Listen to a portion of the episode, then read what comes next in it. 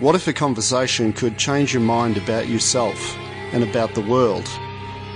What if a conversation could one day lead to a change in government policy? I'm Dr. Mark Halloran, and you're listening to Deep Trouble.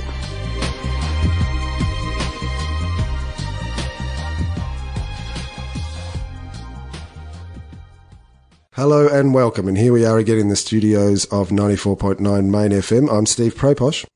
And I'm Dr. Mark Halloran. And you're in deep trouble.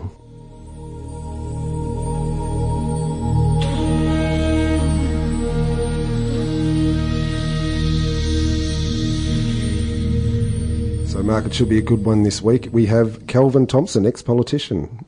Oh, yeah, Kelvin Thomson was an ex federal politician and Shadow Attorney General for the Rudd government. Right.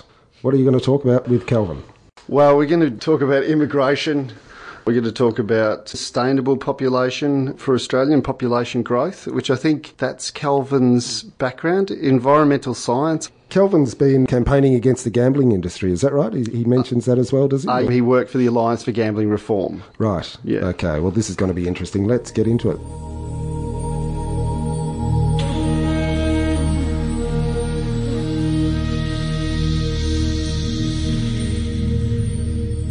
Started off at a local level in terms of politics. What drew you towards politics and the Labor Party in particular?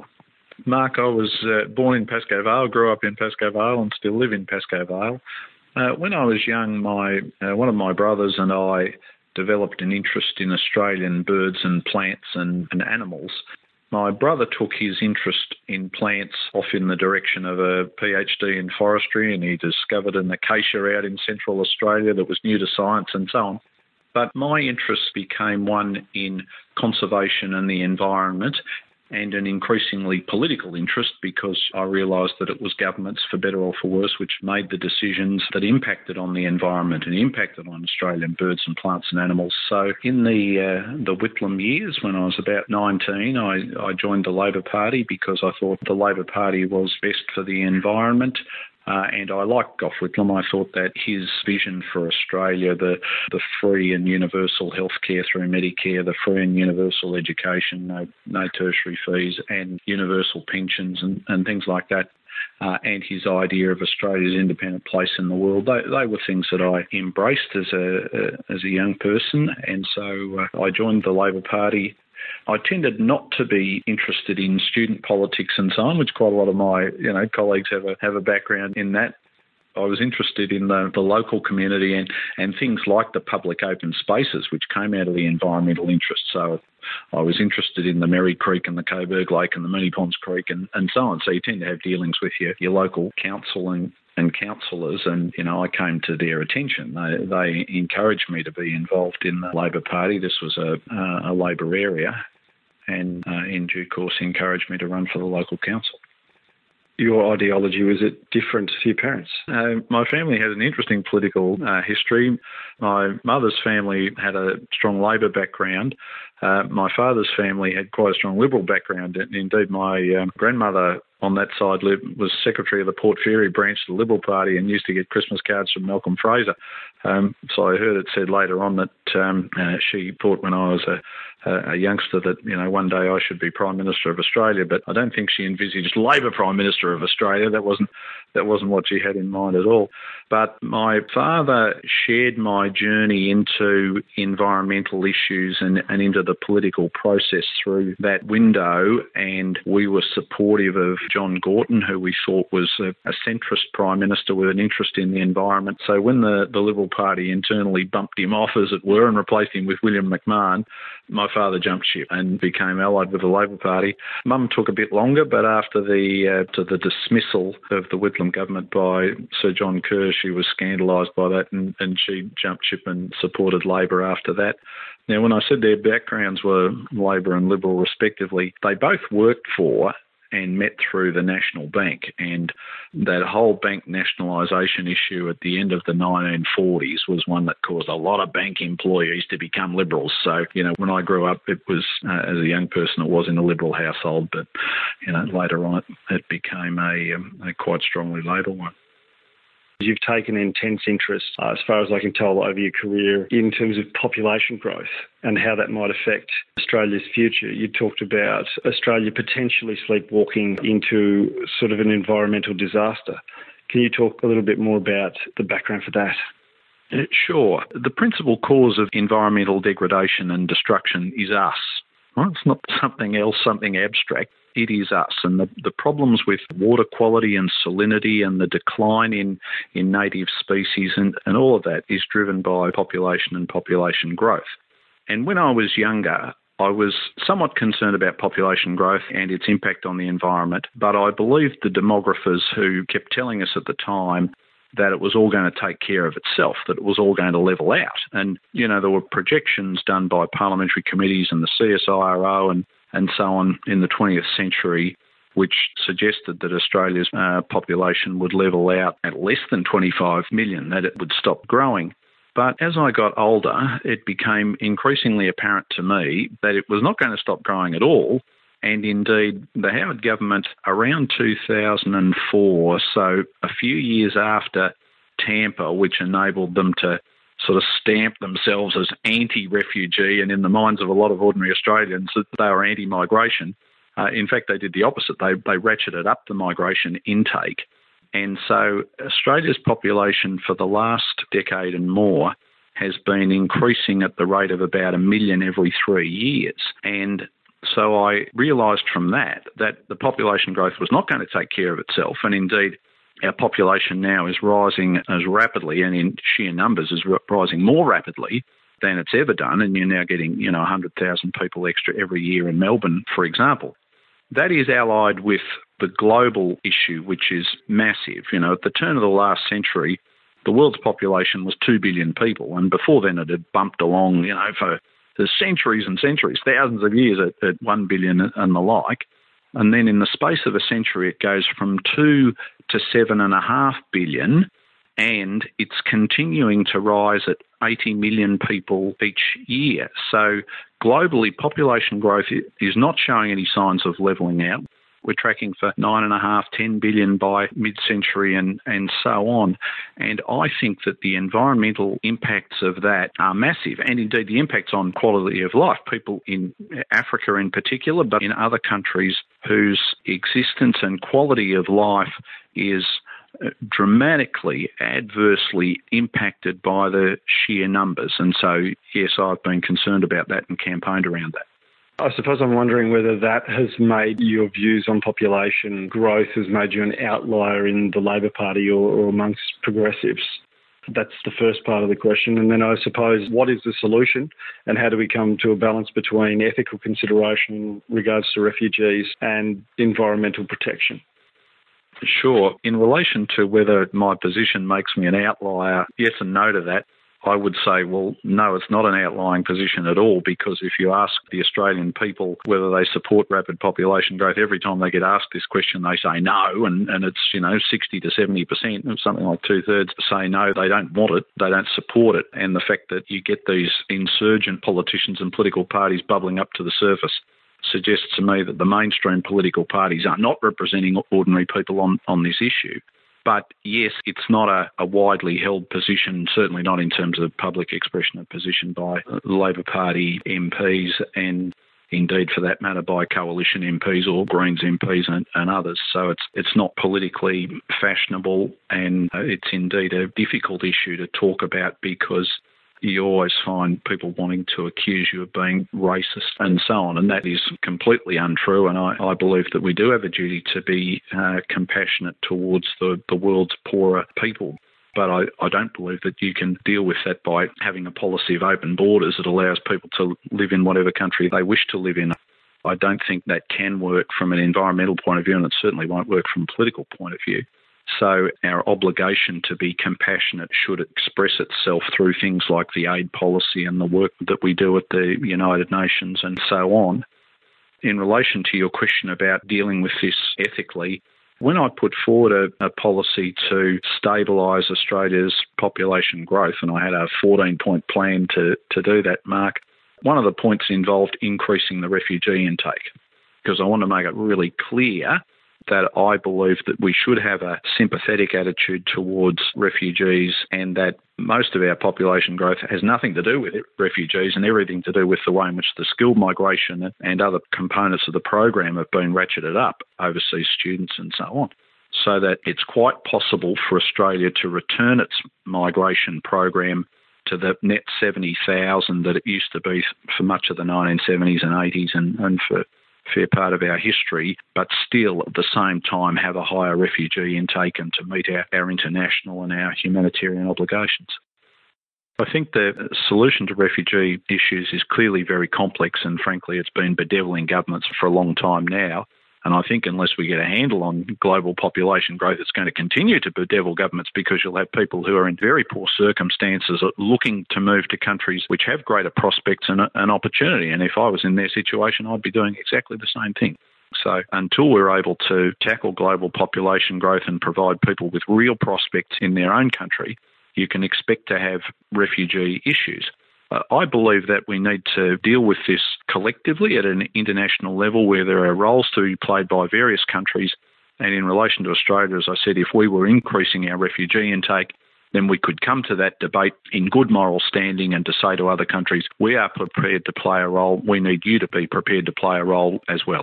Other countries in our region and, and throughout the world, given that you know, precisely this same debate's going on in Europe and elsewhere. So I think that we can do much better than we, we have been doing, but I don't want to be so starry eyed as to tell you that, you know, I think there's a, a silver bullet or an easy answer to this question. I think it's unfortunate that the debate that we should be having about migration basically never occurs and always becomes a debate about refugees.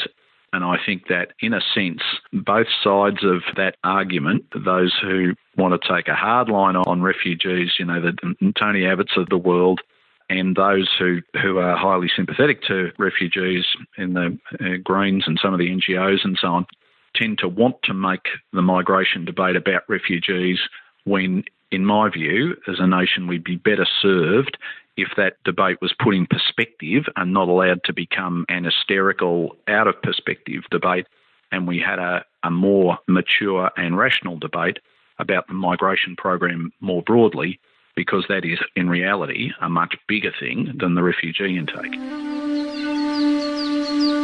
You're listening to Deep Trouble. Dr. Mark Halloran in conversation with the Honourable Kelvin Thomson. Said that population growth is negatively correlated with the length and term of a government. Uh, and as population grows, the terms of the stability of government becomes less and less. Is that such a bad thing? Well, I would say if governments are being chucked out all the time, that's a sign that the electorate is unhappy. And so in Australia, we had a lot of political stability in the, the post war years and governments that were there for long periods of time. And even at the state level, as recently as the 80s and 90s, you'd see governments like the Bracks government and the Carr government and so on serving for, for over a decade. Whereas now you see governments being elected for one term and then being thrown out after one term, as happened to the Liberals in, in Victoria, one term and then, then they're out or in Queensland, Labor was reduced to a handful of seats, and yet the government was thrown out after one term there. So these remarkable swings of the political pendulum, which say to me that people are unhappy with how the government is dealing with these things.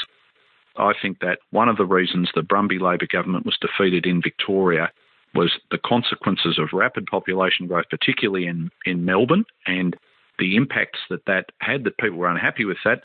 So they turned to the Liberals, and then the Liberals didn't do any better, so they throw them out. And, and the risk, frankly, for Victorian Labor government now or future governments is if they fail to deal with rapid population growth in Melbourne any better, that they will be thrown out. So that sort of political instability is a sign of unhappiness and that the voters aren't getting what they want from their elected representatives. And I'd suggest to you too that there are other signs of this in the strength of insurgent political candidates both in Australia and in other parts of the world. So when I was a youngster, the way you learned your politics, most people, over 90% of people, voted either Labor or Liberal. A small number of people voted for somebody else, but it, it tended to be at an ordinary election over 90% are voting for one or other of the major parties. Gradually over the years, the number of people who are rejecting the major parties, making a conscious decision to walk past them and, and support a minor party. Sometimes it's minor parties of, of the left, like the Greens. Sometimes it's minor parties of the right, like One Nation or Australian Conservatives, or even uh, a minor party of the middle, Nick Xenophon in, in South Australia. They are picking up those parties and candidates and supporting them. And, and in terms of insurgent candidates more broadly, I draw your attention to the, the United Kingdom Independence Party and Brexit, uh, to Marine Le Pen in, in France, and of course, everyone's talking about Donald Trump in the US. So you have those insurgent candidates running against the mainstream political parties and political forces. And the fact that they're having the success that they're having and the fact that the political pendulum is swinging as, as rapidly as it is suggests to me that people aren't happy. And when I was younger, you know, at the council, you had councillors who were around for 20 or 30 years, had these very long careers as councillors. Now I see a tremendous amount of turnover at local government level, councillors getting in and being voted out after just one term. So that feels to me, Mark, as if people are not happy with their elected representatives and their political leadership. And it's what they say too. You know, when you're talking to people, the attitude towards politicians and parties and the political process, there's uh, there's a lot of cynicism around it. There always has been some. I'm not saying there's a golden age when everyone loved their loved their representatives and hero worshipped them, but I, I think it's become more serious and, and deeper. You know that but before basically people accepted that their politicians were trying to look after them and were you know essentially trustworthy, and now I, I don't know that you can say that. In terms of the rapid turnover of governments, one of the issues may be that a government can no longer govern with courage or vision, that it might encourage governments to try and uh, pick small targets, which they often do anyway. Yes, that's right, Mark, because it does feed into so many issues. So, uh, uh, you know, we're here in, in Melbourne, which, as I say, is increasing by the best part of 100,000 people a year. That means a whole lot of extra people living in each suburb that causes house prices to go up. So you have uh, reduced housing affordability. It causes rents to go up. So you have increase in homelessness, potentially a, an increase in crime. You have traffic issues, and, and everyone talks about traffic congestion. You get infrastructure backlogs, the schools and hospitals and roads and so on don't keep pace with that increase.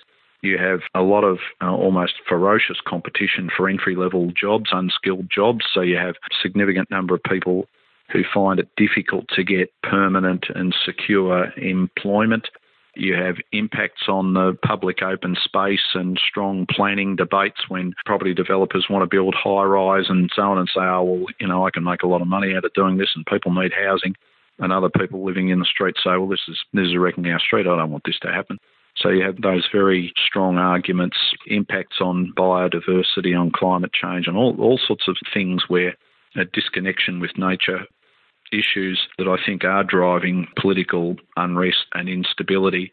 And I'll give you just another analogy, not from Australia, about the population growth and the political process. At the time of independence, both Samoa and the Solomon Islands had a population of about half a million people. Samoa still has a population of roughly half a million people. Now, quite a lot of their, their people have migrated to other countries, but that's not my point.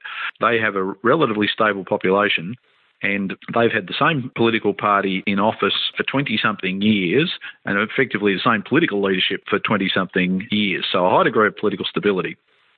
Solomon Islands started with half a million people and its population has quadrupled during the same period. The Solomon Islands has been beset by tribal and ethnic tension. I remember going and, and visiting there and um, saying they were basically afraid to reopen their parliament the Parliament hadn't sat for a long time. I'm basically afraid to reopen it because the government was certain there'd be a no confidence motion carried to bring down the Prime Minister. So you have a high degree of instability, and that's generated by the, the problems of tackling this rapid population growth. Whereas, you know, Samoa is all calm and under control. People are content with their leadership, and there's no move to change them. That's interesting because quite often the, the conversation is around increases in population being correlated with increases in economic potential. I think if you had a choice between being born in China and being born in Australia, you would opt for the latter. China has increased its uh, economic strength, no question about that, but the standard of living for the, average person in Australia still far exceeds that for the average person in China. And of the wealthiest per capita countries, Mark, around the world, when I was doing some uh, research on this a number of years back, overwhelmingly, I think the only exception was the United States, but of the wealthiest per capita countries around the world, overwhelmingly they had populations of 20 million and less, and even 10 million and less. So Scandinavian countries, Northern Europe, and so on were the, the richest and most successful nations in the world, and they had small and relatively stable populations. And I would also say that China's population, its rate of population growth now is less than what it used to be. And if had China continued the kind of population growth that it had experienced in previous decades, it wouldn't have been able to make the, the leap forward economically that it has. But to say that we will achieve economic growth and prosperity through population growth, in my view, is just fanciful. It's like saying if you add more people to Pleasant Street, that the street will be richer and wealthier. Well, in aggregate terms, yes, but it doesn't make me any richer or wealthier at all. The individuals don't derive any benefit from that whatsoever. So I, I think that the economic argument is misconceived.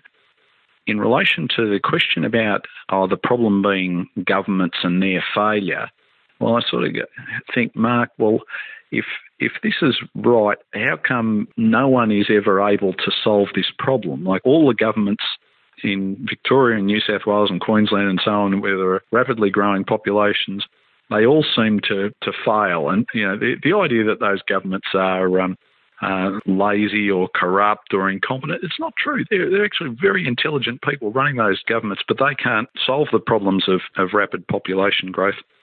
There's a Queensland academic by the name of Jane O'Sullivan who's done research on this question, and she calls it the burden of infrastructure population in a infrastructure provision in a growing population. And it's a bit of a mouthful. It's a very academic piece, but what she says is that infrastructure generally ages at the rate of 2% a year, has to be turned over every 50 years. You're averaging out all the schools and hospitals and roads and everything else. So you've got to set aside 2% of your income every year to meet your infrastructure replacement task. Otherwise, you'll, you'll go backwards. But if your population is increasing by 1% per annum, you need that provision immediately. Otherwise, you'll, you'll go backwards and fall behind. And 2% plus 1, that's a 50% increase in the task. Or if your population is increasing at 2% a year, that's 2% plus 2%, that, that is a doubling of the infrastructure task. And yet you've only got 2% extra people to pay for it. So she says governments in rapidly growing population never uh, are able to meet the infrastructure requirement. They always fall behind. There are always arguments, so they end up selling assets. You know, we uh, we, we have to sell off government assets because you know, we need that money to provide the infrastructure, or the roads can't be free anymore. We've got to put a toll on them in order to be able to pay for the new roads that we have to build. And you, you get all those sorts of things going on that are a sign that governments can't cope. And it's not that they're hopeless or incompetent or whatever. It, it's a built-in thing.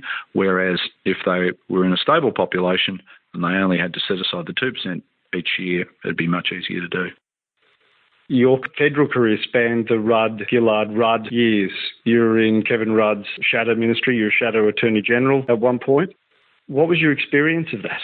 It was uh, essentially disappointing because obviously I'd spent a lot of my political life in, in opposition. I was uh, first elected to the state parliament in 1988 when Labor was in government, and then we went into opposition in Victoria in 1992. And of course, it took us, and then I went into the federal parliament in 1996, and we went into opposition in the federal parliament. Took us till 2007 to be elected into government. So I'd been in opposition for 15 years and I was very keen for us to get into government, Mark, and very excited about us getting there. And that the whole process of government was very disappointing. There were a lot of things that Labor did in that time that, that we did well. and managing Australia through the GFC, uh, we did notably better than you know we we're given credit for by political opponents. But the political management of that period was pretty terrible, and so questions about Kevin's personal style and how he ran the government and seeking to concentrate decision making in his own hands and, and so on, and then not really being able to make decisions and paralysing the process. I think that was very disappointing. And then after Julia Gillard took over as leader, we had a poor election result which undermined her to the point of crippling her, the fact that there was a hung parliament after that but then some of the, the undermining that, that she was subjected to and the, the internal destabilisation, together with some of the, again, the political management of that period and well, the thing that I'm doing now with the Alliance for Gambling Reform my experience of gambling reform nationally was that period where Julia Gillard and Andrew Wilkie sought to bring in mandatory pre commitment, and that was a, a, very poor exercise with poor decision making at very senior levels. So it ended up being a, a disappointing experience, and I, I, think a lot of Labor supporters felt let down by the political management of, of that, and we were thrown out on area pretty un, unceremoniously in 2013. You suffered a, a, blow in 2006 in terms of the support letter for Tony Mokbel. Do you feel like that was unfair, the way that was handled, because you were removed as Shadow Attorney General?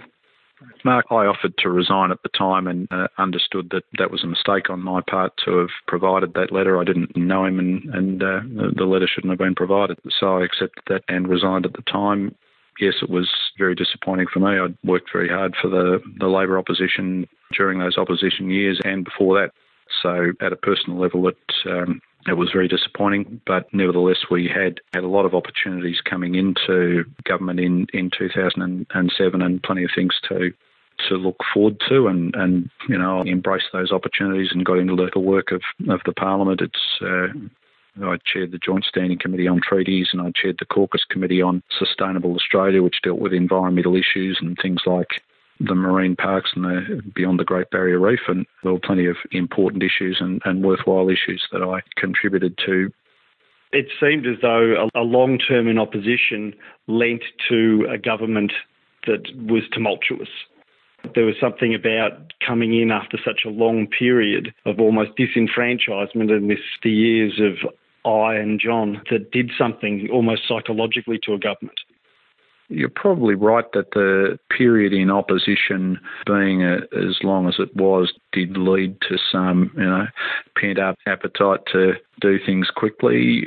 That was certainly true in in, in my experience of the Whitlam years, where uh, the Whitlam Labor government had been in opposition for for 23 years, and uh, after Gough got in, every day he would make a significant decision. So he had, you know, the Australian electorate, he had their head spinning with the, the breathtaking pace at which he, he made decisions.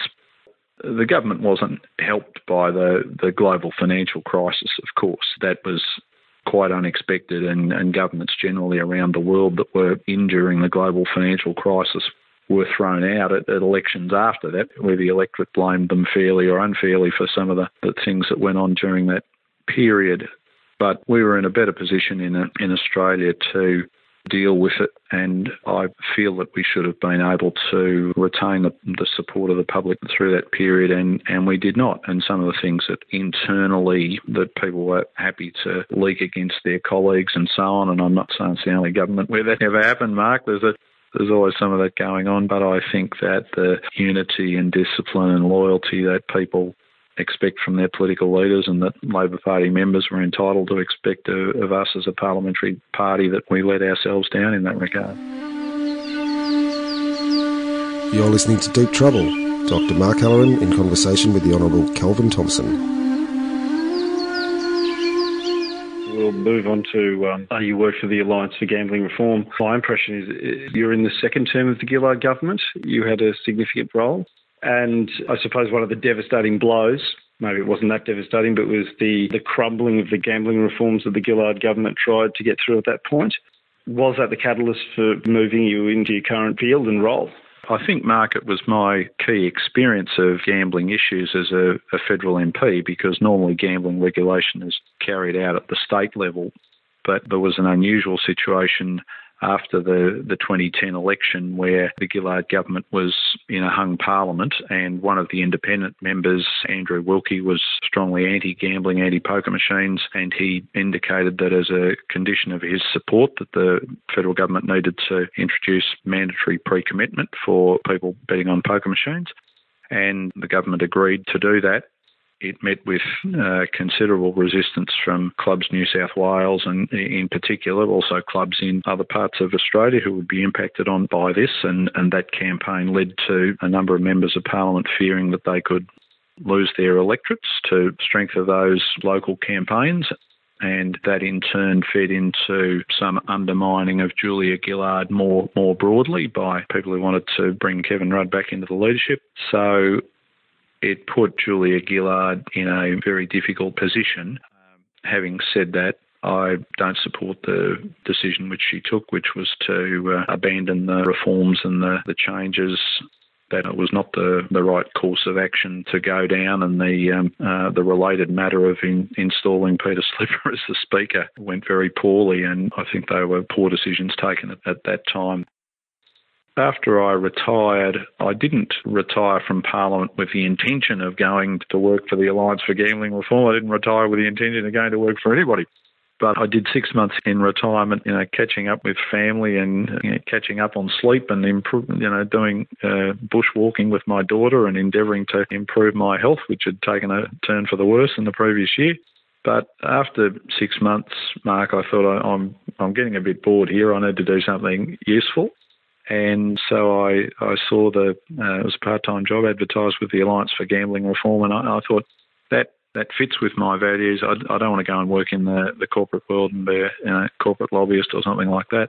I, I, do want to do something that, has public interest to it and, and seeks to tackle a, a problem. And, and, yes, arising out of the Gillard Wilkie period on mandatory pre commitment, I had this sense of unfinished business and and that Australia has a, a serious gambling problem. We, we are the world's largest gamblers per capita by quite some margin and, you know, have 20% of the world's poker machines and less than one half of 1% of the world's population. So I felt like, yeah, we can do better than this. I'd gone through, in, as a Victorian, I'd gone through Victoria being a, a wowser state where you had to get on a bus and go interstate in order to find a poker machine across the River Murray to becoming something like Las Vegas. And I felt like and still feel like, you know, the pendulum has swung too far and we need we need to pull it back.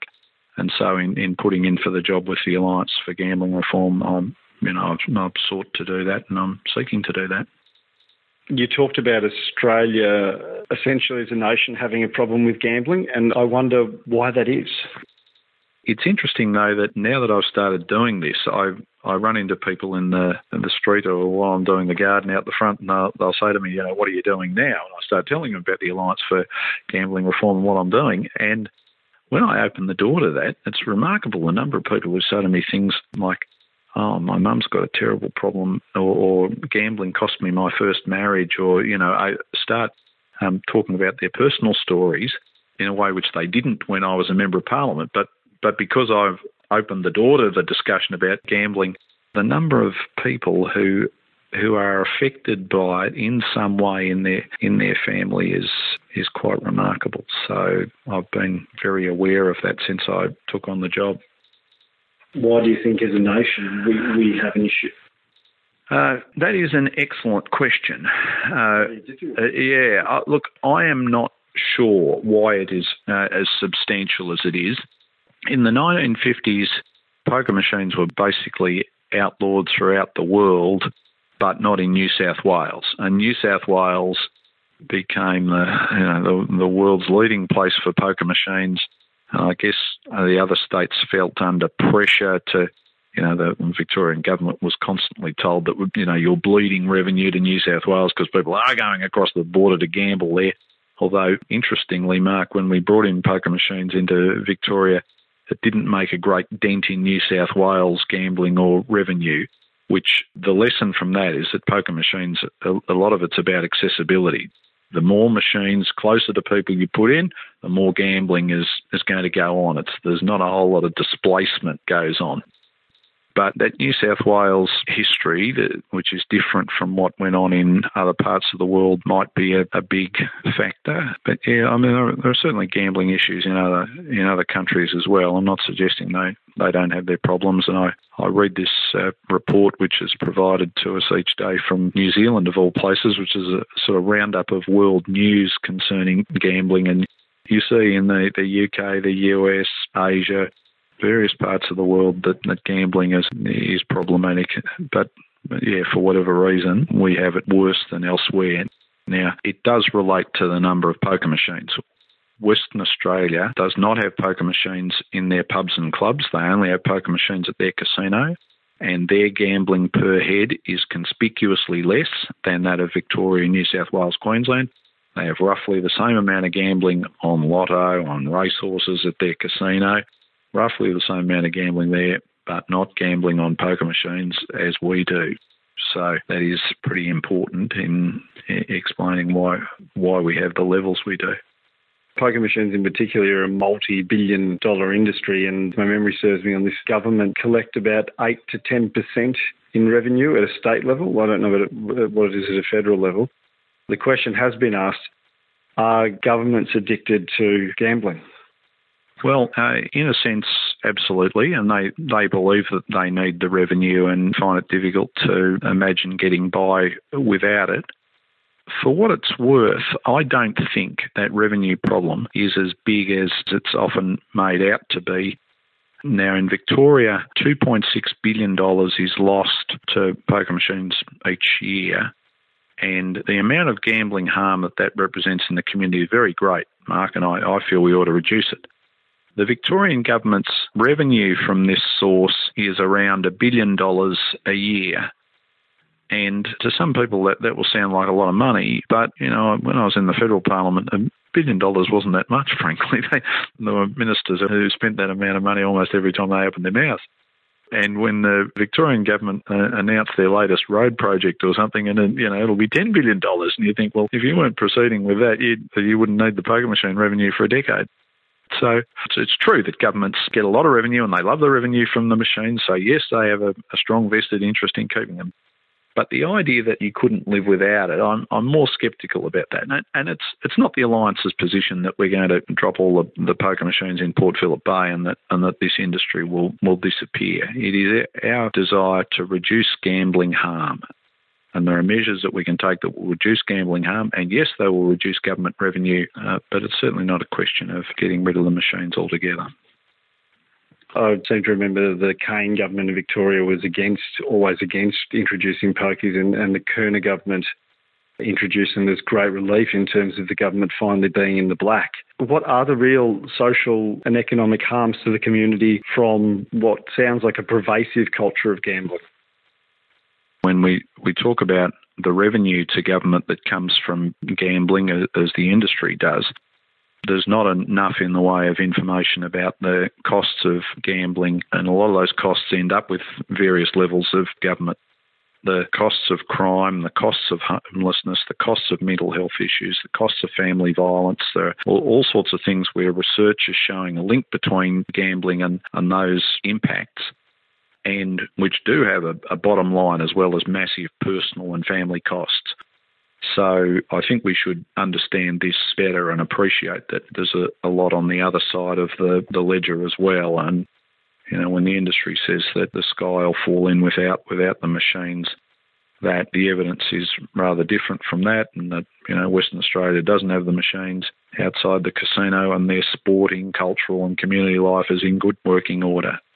And so, yes, we should be taking into account the the social costs and the health costs and so on, and the the cases of people whose lives and whose families are blighted by gambling almost inevitably ends up involving taxpayer costs in, in terms of health care or in terms of housing provision, social security provision, and, and the like.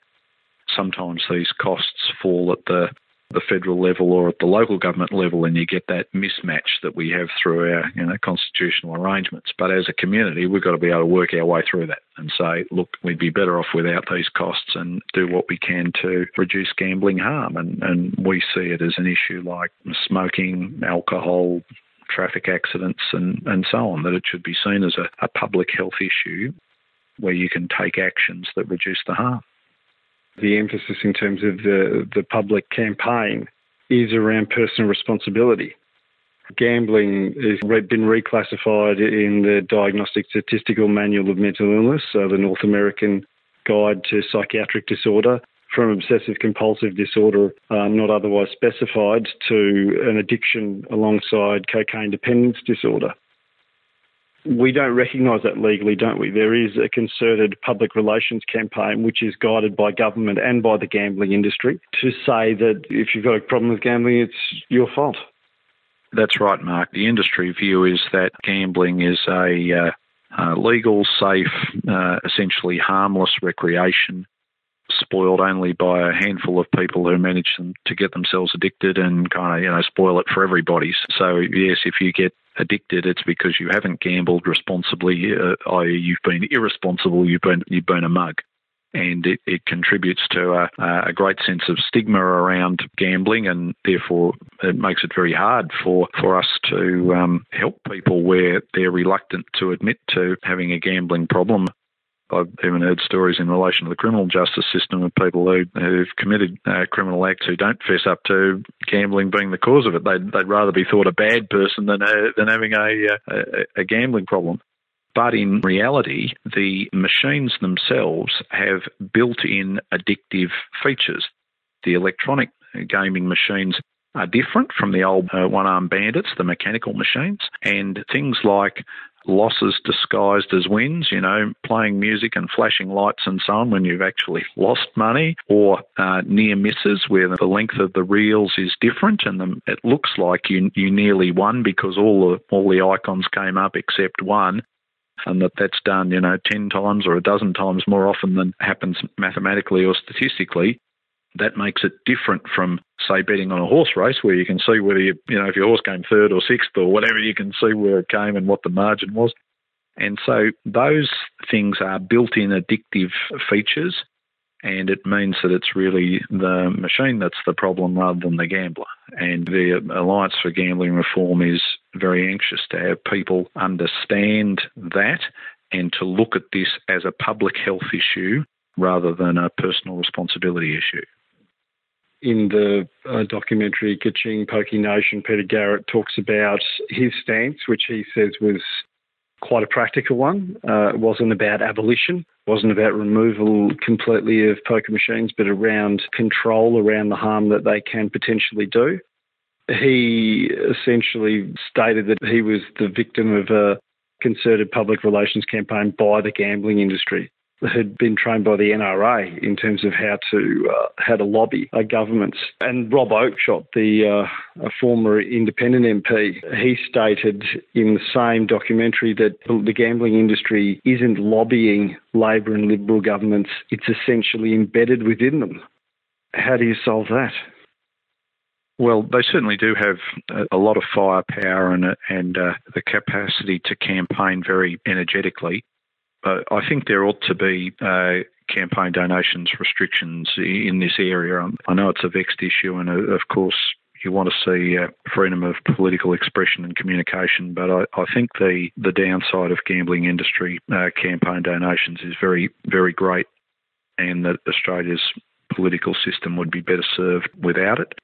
In terms of harm reduction, we think that there are things that governments can do which would reduce harm but don't involve, as I say, throwing all the machines in Port Phillip Bay and things like maximum $1 bets, uh, designed to remove some of the addictive features, giving councils more say in where machines go and how many there are, reducing the operating hours. You're no doubt aware, Mark, that in Victoria the venues can operate for 20 hours a day. And so, um, you know, Woolworths pubs, a lot of them will be open at 5 a.m. in the morning and then reopen at 9 a.m. in the morning. And that, that is a recipe for disaster. It's, it's nonsense that it's about shift workers or something and they will campaign energetically, but I, I think that we can cut back the opening hours and do things like that that will genuinely reduce gambling harm, maximum $1 bets, and, and so on. In terms of how do we win the battle, I am encouraged. I'm not naive about their level of political influence. I think we're conspicuously better placed in Victoria than we are in, in New South Wales and, and Queensland, and that uh, access to information and you know, an outfit like the Victorian Responsible Gambling Foundation, it's got a terrible name, but it does a lot of a lot of good work and is quite an effective body. You just don't see that in New South Wales and Queensland. Uh, in Victoria, a lot of the local councils have been very progressive on this issue. They've been at the heart and soul of the Alliance for Gambling Reform and, and leading the charge in many of these policy initiatives and in local campaigns. And so I see some positive features out of that. And I'd also observe that uh, with the forthcoming Tasmanian and South Australian elections, there are very interesting and um, encouraging signs there. You have the Tasmanian Labor opposition saying that they would withdraw all the machines from pubs and clubs and leave them, confine them to the casino. So same as Western Australia within a five-year period. And so, you know, a, a bold and radical policy like that is uh, ensuring that poker machines and gambling is, a, is an election issue in Tasmania. And in South Australia, uh, Nick Xenophon has announced an intention to return to the state parliament whence, whence he came. And of course, having a background as a no pokies campaigner, he has been asked about, well, what would you do about poker machines? And he said, you know, I'll announce it soon and it'll be big. So, and and and uh, Nick Xenophon is, by all accounts, uh, not going to be a fringe player in, in South Australia. His level of political support is such that that could be a significant announcement. So, I, I think that there are positive signs on the horizon in those couple of states. Uh, we'll, we'll wait and see uh, whether those policies get put into effect there. But I think there is reason to believe that we can pull the pendulum back, as I said, from the, the uh, extreme level that it that it seems to have gone to in Australia towards uh, an area where the harm's been reduced. We have been able to reduce harm from uh, smoking. We have been able to reduce harm from alcohol and traffic accidents. And, you know, it, public health areas like this has been a lot of leadership by governments and support from the community, and, and you have seen better outcomes. And you know, I, I believe we can do the same thing with gambling. Thank you for your time, Kelvin Thomson. You're welcome, Mark.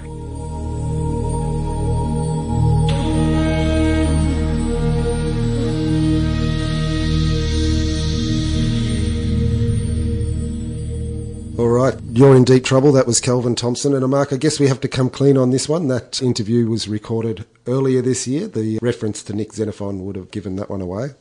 Yeah, so that was recorded, I think, in January this year, and obviously Nick Xenophon didn't do so well in terms of his transition to state politics. No, and he didn't have a chance to get those gambling reforms through. So, do you think Kelvin's optimism is well founded at the end of that interview there?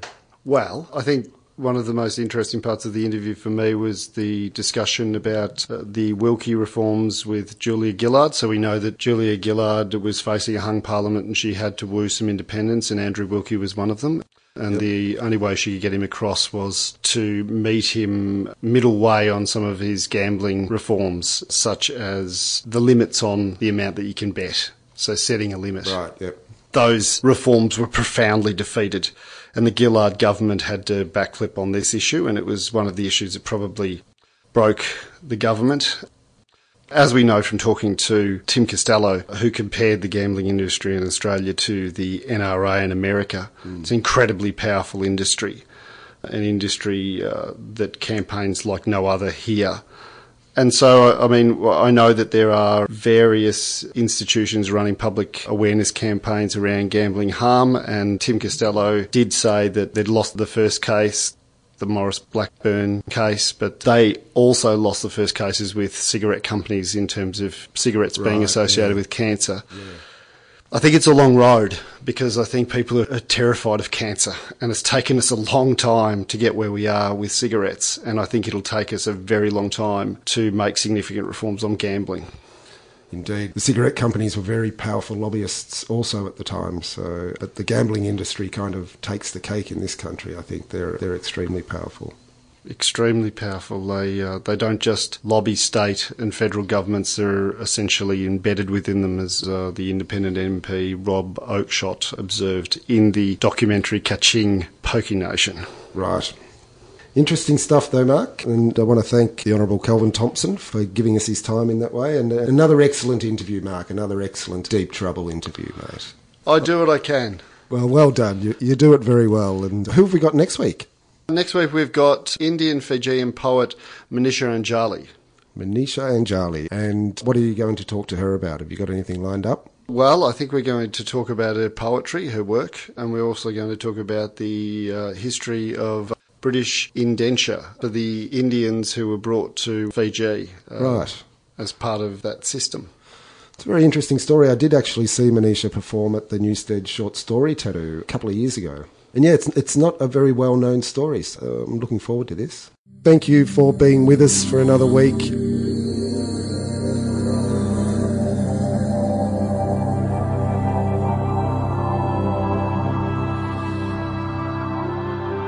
Deep Trouble is produced by Steve Charman in the studios of Main FM, Castlemaine.